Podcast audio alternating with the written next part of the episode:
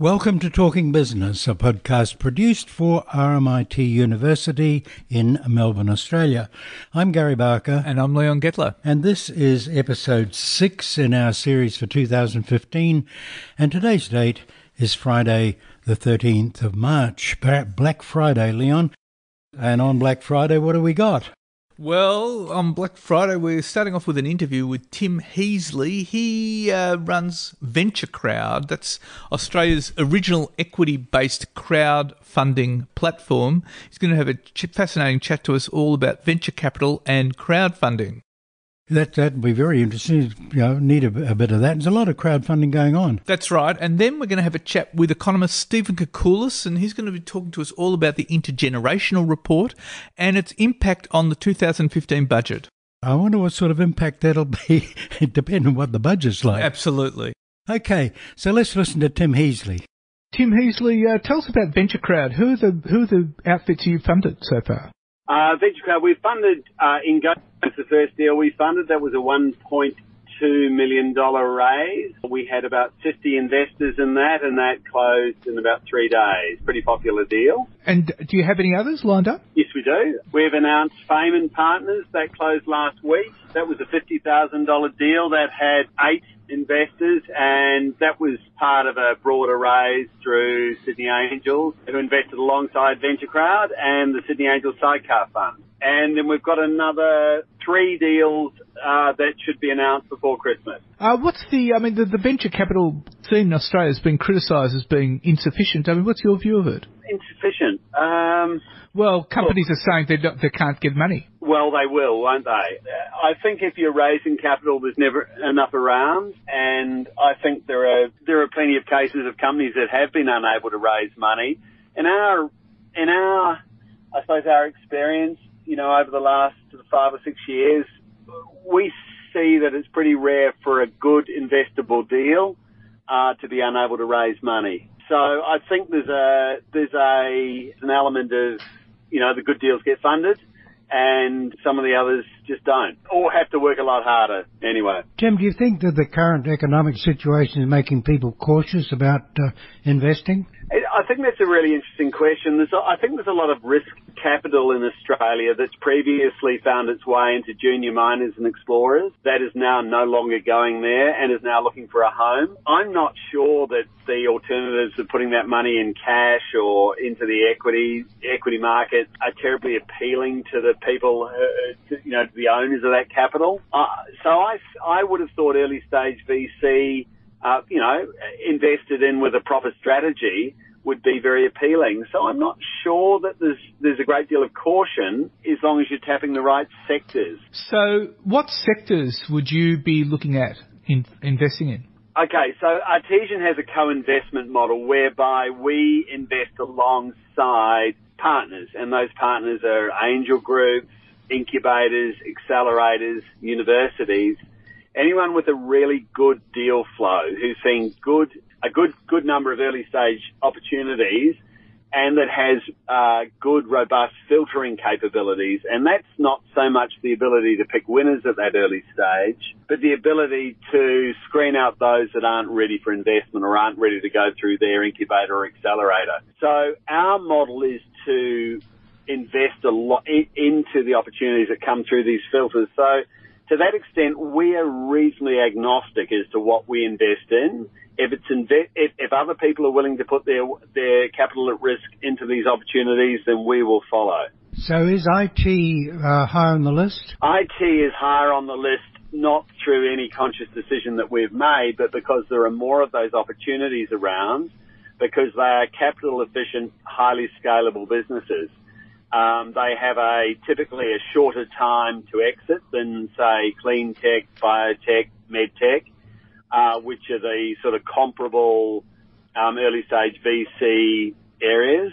And there's probably less regulatory regulatory overlay with with IT or digital. So therefore, there are fewer hurdles in the way of success. Would your preference then be towards IT? Would you be naturally inclined to go for IT companies? We do go for IT companies, but that's because they are the opportunities that are coming through our partners. Yeah, the risk of being repetitive, we're reasonably agnostic as to what we're investing in it provided other people are willing to put their capital at risk in those opportunities. How about somewhere like agriculture, this sort of thing? People say that's got a future. Yeah, look, I think it's important to see that digital or, or IT or ICT or whatever term you to use is now more uh, a horizontal rather than a vertical. You know, its disruptive capabilities are impacting all sorts of industries and quite traditional ones like agriculture, resources, sport, to name three that I think Australia has some edge in. So yeah, to the extent there are good disruptive, scalable opportunities in agriculture or resources or sport, we'd be very interested in those. Tell me, I mean, what does a company have to do to get funding from a VC? Well, from our VC or from a traditional VC? Well, let's let's start from your VC and then let's move to traditional VCs. Okay, so just just to drill down into the model, if it's coming through an accelerator, it has to be accepted into that accelerator program. Now, they typically have an attrition rate of greater than 90%, so they will uh, discard 90 out of 100 applications they receive and accept 10 of those into their program. So by that stage, there's been a fair amount of filtering done. And as I said earlier, not necessarily to try and pick the winners, but more so to exclude those that aren't yet ready to go. So if they're accepted into that program, then they'll be accepted for investment into our fund. With a more traditional VC, which tends to adopt more of a stock picking role, look, you've probably got to speak to the players in, the, in, in that sector. We we we don't we don't like to try and pick winners. Um, our model is very much to adopt the portfolio approach. As I say, once those outliers or, or those that aren't ready for investment have been excluded, we will put a little in, into all of them, and then we will continue to invest in those that demonstrate real traction with the passage of time. So we're not about trying to pick winners at the outset and anointing them and saying, you know, you are the future because frankly we have no idea. Would the idea be for a startup company to go find itself some partners and accelerate? Look, I, I think the accelerator incubator model is a really good one. It's not for every startup and we've invested in startups uh, that have, we've picked up in our Sydney Angels sidecar fund, for example, that have not been through accelerators or incubators. And Ingogo, the disruptive taxi payments uh, app, which is moving more to a mobile payments platform, a general mobile payments platform, is a good example of that. So that didn't go through an incubator or an accelerator. The founder, Hamish Petrie, was an experienced entrepreneur and, and he didn't need that sort of support and guidance. But but to startups where it's first time round or, you know, they need assistance with, you know, business, marketing, just general support, I think they're a very good model. What would be the sectors to watch out for, the growth sectors in the startup to watch out for? Well, I, I think there's a lot of excitement overseas with uh, what's loosely called the Internet of Things or Industry 4.0 or effectively um, smart, connected devices. There's a lot of wearable devices. There's a lot of computerization of manufacturing. Uh, anything that falls into those areas, I think, is is hot. Uh, machine learning, um, we're starting to hear a bit about, and I think we're going to hear a lot more about. So I think anyone who's playing with machine learning is probably in a very investable area. As I said, I think sports tech is an area that Australia has a real advantage in, and that can be anything from things you consume to things that you wear that might make you swim or run faster, wearable devices that measure your performance. Um, Australia is a very strong sporting nation as well as, you know, and, and, and being a, you know, a wealthy nation has put a lot of time and investment in, into its sporting equipment. So I think, uh, that's a, that's a good area. I think Australia has natural advantages in, we mentioned earlier, agriculture and mining and exploring. I think any of those are, are worth watching. Are there movements in those areas happening now in Australia? Yes, there are. Yeah, I, I, think there's development.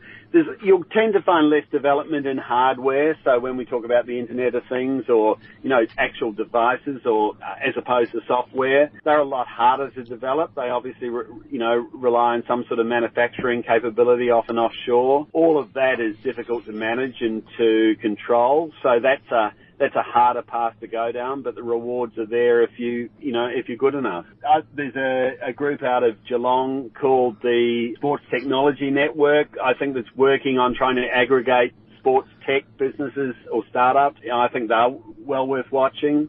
Um, we've invested in a uh, a business called Fusion out of um, it's come through one of our Newcastle one of the accelerators we invest through out of Newcastle. They are looking at uh, replacing some of the workflow tools uh, for underground mines, um, moving them onto iPads off sort of you know um, notepads and um, whiteboards. That that's a really interesting development. So yeah, I, I think we'll increasingly see um, investment in all these areas. Tim Heasley, thank you very much for your time. Pleasure. What do you think, Leon? Well, I do, th- I do think it's a future. Not a bad investment, and but it's interesting to see what people invest in that want back in return. So it's going to be interesting to see. Yeah, well, they probably want more than a pound of flesh. That's right. Okay, now uh, Stephen Koukoulas. Stephen Koukoulas, the government came out with the intergenerational report last week. What does it mean? Yeah, the intergenerational report comes out every five years from the government of the day, uh, and in it, what they do is try to work out some of the longer run pressures on government finances. I mean, they look at the um, uh, the state of the budget given demographic changes, things like the aging population. You know, we're all living longer because of better and improved healthcare. They take account of immigration levels, which of course are important for Australia. And based on current policy settings, that is no policy change, they have a reasonably good estimate of what the budget deficit's going to be, what the uh, level of government debt's going to be. Now, of course, there's a whole lot of assumptions that go into that report, and it's yeah, it's a bit unfair to criticise Treasury or the government for those assumptions. They've got to have the framework somewhere to get those numbers. Um, but what the uh, the report is meant to do is just to focus the minds on you know where the budget's going to be if we don't change taxes or if we continue to spend uh, the way that we currently are in terms of government spending. What do we draw from the intergenerational report? There were all sorts of warnings about the ageing population and uh, and debt. What, what's your reading of it? There's uh, the, the highlight of the report, I guess, was the deterioration of the budget in about 15 years' time. It's funny that if you look at the, the fine detail of the intergenerational report, you can see that up until 20, 30, so another 15 years, um, the budget deficit's only averaging about 1% of GDP, so it's not huge. And it's only after that when we get this uh, real uh, move through of uh, demographic older people getting out of employment and into pensions and uh, high healthcare costs and those sorts of things that the budget deteriorates. So to me, it highlighted that the budget challenge, if we can call it that, is not that great. You know, if over the next few budgets, if the economy is strong enough, the government can find, um, you know, half a percentage point of GDP saving in terms of uh, the net budget effect of spending and taxing decisions, then in a couple of years' time, the budget will be in surplus or be in balance. And then after that, we've, we've sort of fixed the problem for a few more years. So it doesn't really take that much in terms of some of the policy initiative. And just by way of benchmark, half a percent of GDP is about, you know, eight, eight or nine billion dollars a year. So it says to me with the budget coming up in a couple of months, you know, if Mr. Hockey can find some legitimate savings and not spend it back in the economy, and in fact, um, maybe look at some more tax issues, superannuation and the like, then he may be all of a sudden be able to um, ensure that the budget trajectory in the next intergenerational report would be significantly different, even with small changes in current policies. Do you expect this intergenerational report will affect the 2015 budget? Look, I think it's a handy benchmark. I think it gives Mr. Hockey the scope to say, well, you know, we've seen from the intergenerational report some of the pressures on the budget, and it allows him to uh, articulate what is uh, I won't say a need, that's overstating the point, but the, the pressures to just to keep the, a tight rein on spending and on tax policy. The only issue that comes into play there, of course, is the economy is quite soft at the moment. So there's this uh, undoubted dilemma in Treasury as they're framing the budget. To say, well, unemployment's going up, GDP's below trend, and just in the last few weeks we've seen, you know, disappointing labour market numbers and disappointing GDP numbers. So we, you know, we, we don't want to over tighten policy when the economy's weak, but it does leave the scope for um, Mr. Hockey just to do something on the budget just to tighten it up a little bit. Nonetheless, I mean, the figures were very disappointing. I mean, 2.5% and over a six month period, Australia was growing at 8%, which is not much at all. It doesn't leave him much room, does it? No. That, and that's, that's the $64 question. You, this is where some of the policies that have a more medium-term focus are probably better. You don't want to be taking money out of the economy or have the government taking money out of the economy where GDP's at two-ish or even a little bit less as you touched on, um, because you're going to push the unemployment rate higher. But what you can do is frame policies that maybe only get a little bit of revenue now and not really impact on real GDP in the short term, but in two and three and four years' time they start to kick in. Things like uh, the petrol excise indexation. You know, this year it's only going to get about 150 million, but in 10 years' time it's getting 2 billion a year as, as the price uh, in the indexation gets scaled a little higher. They're the sort of policies that are sort of more towards the medium term issues that the intergenerational report touched on. There are other policies that can sort of address those issues too, and they've just got to be very careful balancing between repairing the budget, if that's the right word, and not hurting the economy when it's already fragile. And we know, you know gosh, iron ore prices are now below $60 a tonne, and the pressures on the eco- economy are really quite uh, acute at the moment. And and of course, you've got unemployment rising, which is which is a worry. It's a, it's a worry, and linked to that, of course, we've got very very low wages growth, which in, in, a, in a curious way actually hurts the budget. Of course, if um, people are only getting two and a half percent wage increases on average, which is what the data is telling us, of course you're not paying as much tax. You're only getting an extra little bit of money rather than a slightly bigger amount of money, which of course collects more tax. So, the government, Mr. Hockey, as,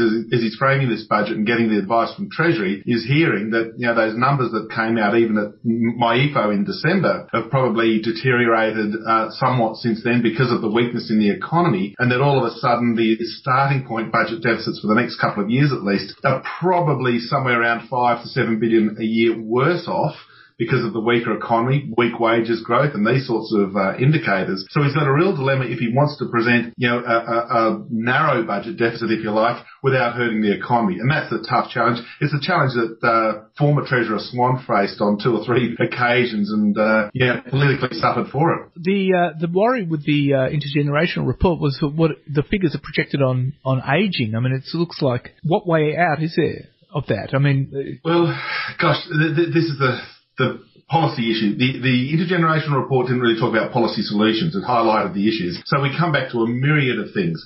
Do we start contemplating increasing the superannuation contribution? You know, it's stuck at 9.5% for the next five years and then only goes to 12% by 2025. If we had that being ramped up you know, more aggressively and sooner, then maybe, just maybe, that the call on the uh, on the age pension would not be as extreme. So that's one thing that can be looked at, and that deals with people managing their own super. That's why the government's also proposing to lift the retirement age to 70 so that people are working for a few more years and not claiming the public pension and, and, until they're a little bit older because we're all living older, longer. And so they're the sort of issues that can be helped address it. The other one which is critically important and I think will be the dominant issue for, for some years to come, not just this budget and it's a, it's a genuine structural issue, is uh, actively encouraging older workers to be employed, to stay in the labour market. Again, Treasurer Hockey touched on this, but if you can find the occupations for older workers in their 60s and dare I say even in their 70s to be adding even on a part-time basis to the economy,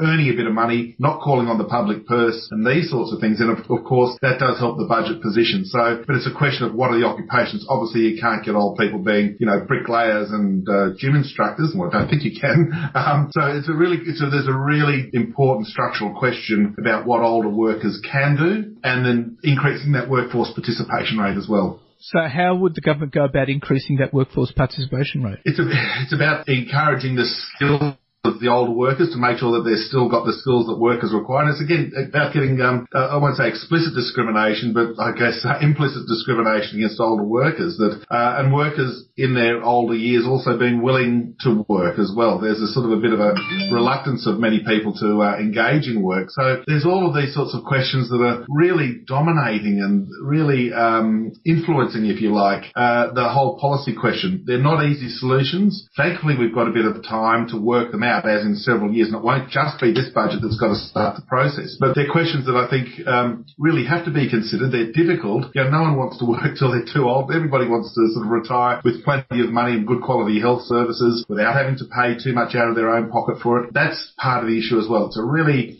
uh, problematic issue that will require some, you know, difficult decisions to be taken, not just by this government, but probably the government after it as well. And of course, uh, politically difficult decisions as well, I'd imagine. Yes, by almost by definition, because you're taking money away from people or not giving it to them. And as we've seen, gosh, you know, that, that's politically difficult to do unless you've got a compelling argument for it. So the politics comes into it now. And again, with the election now, well, 18 months away or less, we're halfway through the, um, the Abbott government's first term. They're going to be having even more of an eye on the polls. Um, you know, the election's not that far away. So they've got to be very careful not to, from an already poor starting position, the polls are very poor for them at the moment. They've got to be very careful not to alienate um, the electorate even more. And alas, as an economist looking at these things, that tends to be compromising on economic policy and you don't get the best policy response as a result. So these are the challenges ahead. Over what period of time do you think they can do it? Look, it'd be nice to think uh, that when there's, there's two things. One is that I think it's going to be possibly a two, three, four year exercise, and that includes tax reform. Remember, we've got the tax white paper coming out this year too, which will look at things like the GST, the tax treatment of superannuation, and those sorts of things. That's the first part. So there are some structural changes that have to be put in place over the next couple of years. An extra thing, of course, um, uh, and that's the economic cycle. You know, we're not going to be growing below trend forever. Now, at the moment, at the outlook for the short term is that the economy remains weak and unemployment goes up. But with the lower dollar, easier interest rates coming through from the Reserve Bank, perhaps a little bit of a hint of a better uh, position in the global economy. You know, it's fragile at the moment, but you know, the Eurozone is less bad. The US is looking pretty good. They've had some nice job, job numbers in the last few months. That maybe in 2016 might be the year of a stronger economy. And as we saw during the, the latter part of uh, the period when Peter Costello was Treasurer, strong growth, a stronger economy delivers bucket loads of money to the government just through the automatic stabilisers kicking in. So there are some structural things that need to be addressed but also we can expect in the next couple of years we will have a couple of years of stronger growth. That will be a huge benefit to the budget when it occurs, if it occurs. But yeah, that's the problematic question. When will we get the economy back onto a stronger growth path? It won't be 2015. It's more likely 16 or 17. Stephen Koukoulas, thank you very much for your time. Thank you. The intergenerational report is kind of a speculative, it's guesstimation in a lot of ways, isn't it? Absolutely, and uh, but you know the, there are real issues about the aging of the population and the shrinking of the workforce there.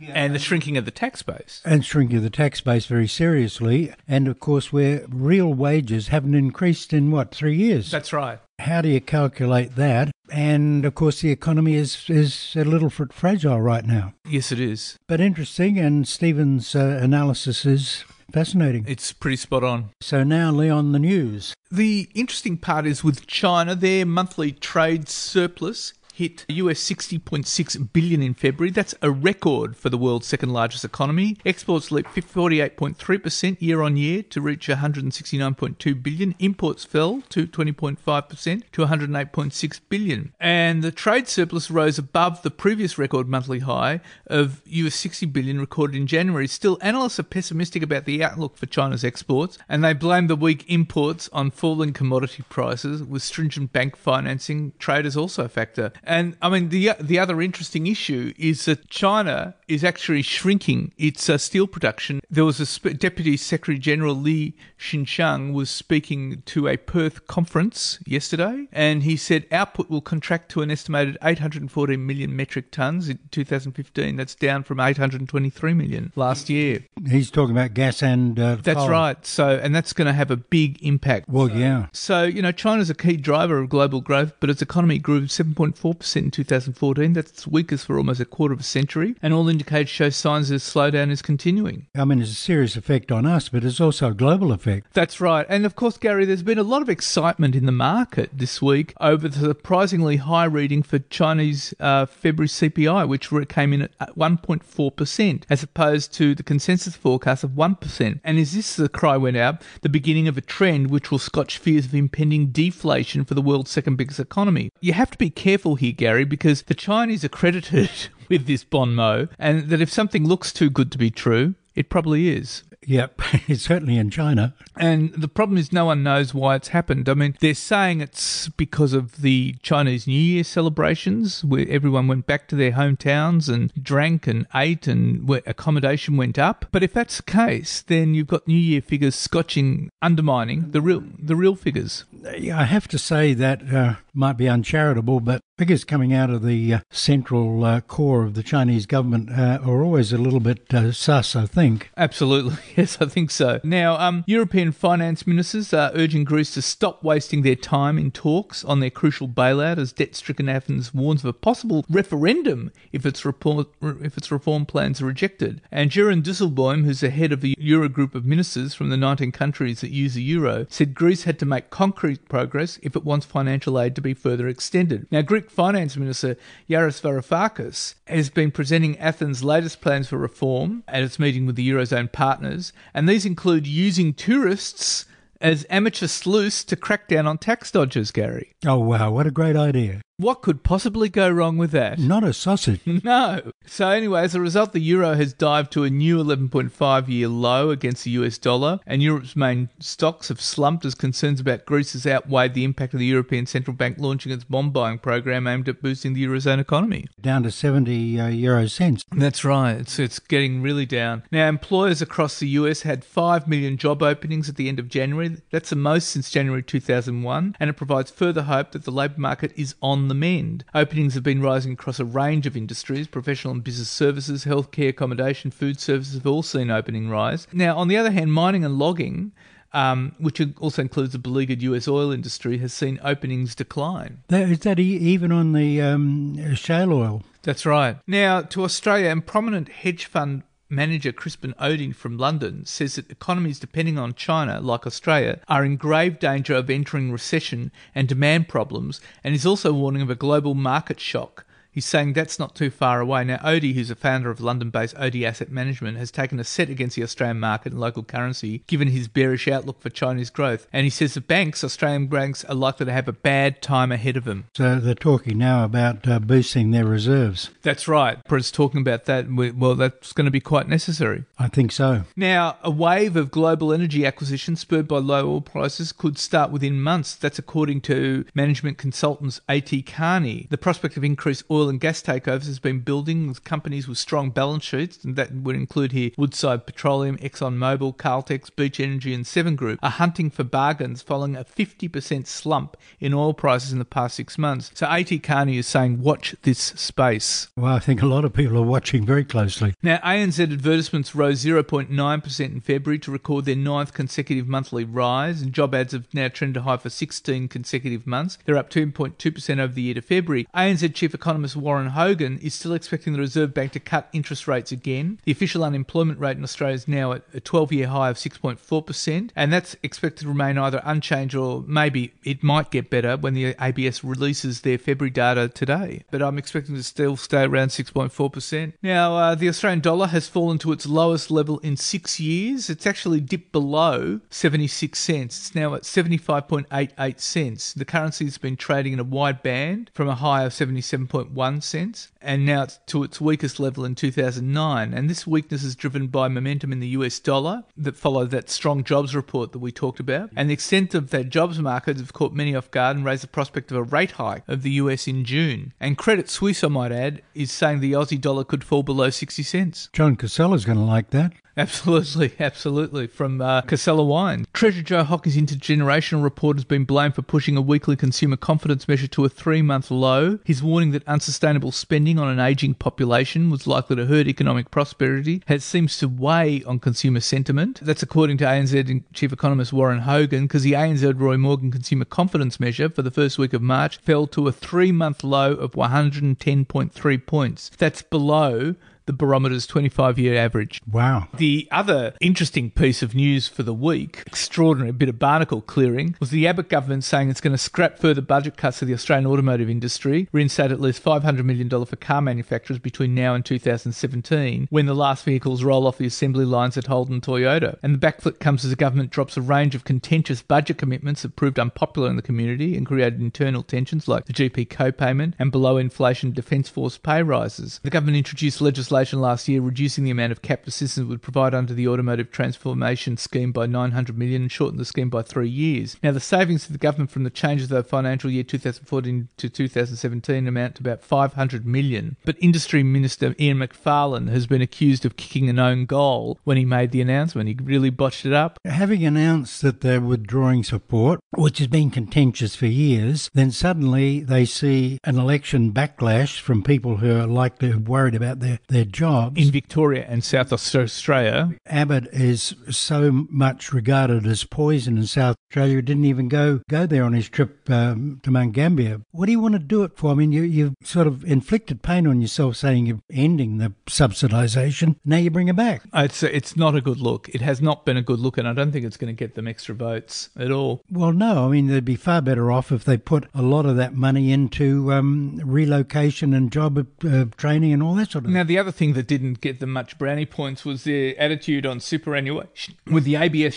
stat showing the number of home loans granted in January falling uh, 3.5% to 51,396. Tony Abbott says his government has no plans to allow young people to use their super to buy their first home, but is happy for the idea to be debated. Now, over the weekend, Treasurer Joe Hockey said the super, super system could be used to help first home buyers. Now, Labor and industry groups have criticised the idea, saying it's going to push up house prices, erode retirement savings, and Prime Minister, however, described the proposal as perfectly good and acceptable, one that's been adopted by countries like Singapore. Labor's Treasury spokesman Chris Bowen dismissed the idea as a thought bubble. Paul Keating, the key architect of Australia's compulsory super, said it was willful disruption of one of the best retirement systems in the world, not even a thought bubble. The head of a government's uh, financial system inquiry David Murray and former Treasurer Peter Costello said superannuation should be used for retirement, not for buying a house. Malcolm Turnbull came out last night and attacked the idea, which was interesting. He said and it was to- really bad. And today, the Assistant Treasurer, Josh Frydenberg, has scotched the idea and said there are no plans for change, contrary to what's being talked about in the media. Get it, Gary? It's all the media's fault. It's all the media's fault. Yeah, no, Abbott didn't say it. Hockey didn't say it. No. Despite the fact I've got a recording of him saying it. Now, the uh, RBA modelling, some interesting RBA RBA modelling has found that lower interest rates is going to help Australian households withstand another GFC, result in minimal losses for lenders. And in a stress test to assess how households would financially withstand major shocks such as a recession, RBA showed a high level of resistance among Australian households and limited losses. And the RBA discussion paper said that although household debt had risen from 40% in 1980s to 150% by the mid 2000s, that hadn't made households more fragile because debt remained concentrated among households that were best placed to service it. And finally, the other the final bit of news, Gary, and this is one close to your heart, is that Apple has shown off its much anticipated smartwatch as it looks for a new growth driver. The watch will be able to show the weather, your schedule. It will it can vibrate to notify you of a call, text, or other message. It has a fitness component tracking your exercise or lack of it. It can even tell you the time, Gary. And it's to within 50 milliseconds. Apple plans a range of watches at different prices, starting at uh, US $349 or Australian $452. It's also going to sell a, sell a stainless steel Apple Watch with a 38 millimeter case, beginning at 549 US. A watch with a 42 millimeter case will be $50 more. And Apple said the watch will have 18 hours of battery battery life and it'll be able to conduct phone calls. Apple showed how the watch could be used to receive notification, open hotel rooms and garage doors, and get song lyrics. Uh, and never forget, there's a solid gold, 18 karat gold version snip really 14,000 Australian dollars. You know, if you've got a lazy $14,000, it's something to spend on. That's right. Now, pre-orders for the watch begin on April the 10th and the Apple Watch will be available in 9 countries on April the 24th. And that for, the, for this week, Gary. Good, oh, Leon. We'll be back next week. That's right. Next week, we've got a terrific interview with uh, Lee Parker, RMIT economic historian, and he's going to be talking to some interesting perspectives which can shed some light on what's happening today. Indeed. Look forward to that. That's it for this week. And next, and you can stay tuned to us on Twitter at Talking Bizz, B-I-Z-Z, or on Facebook. In the meantime, a safe week ahead, and we'll talk to you next week.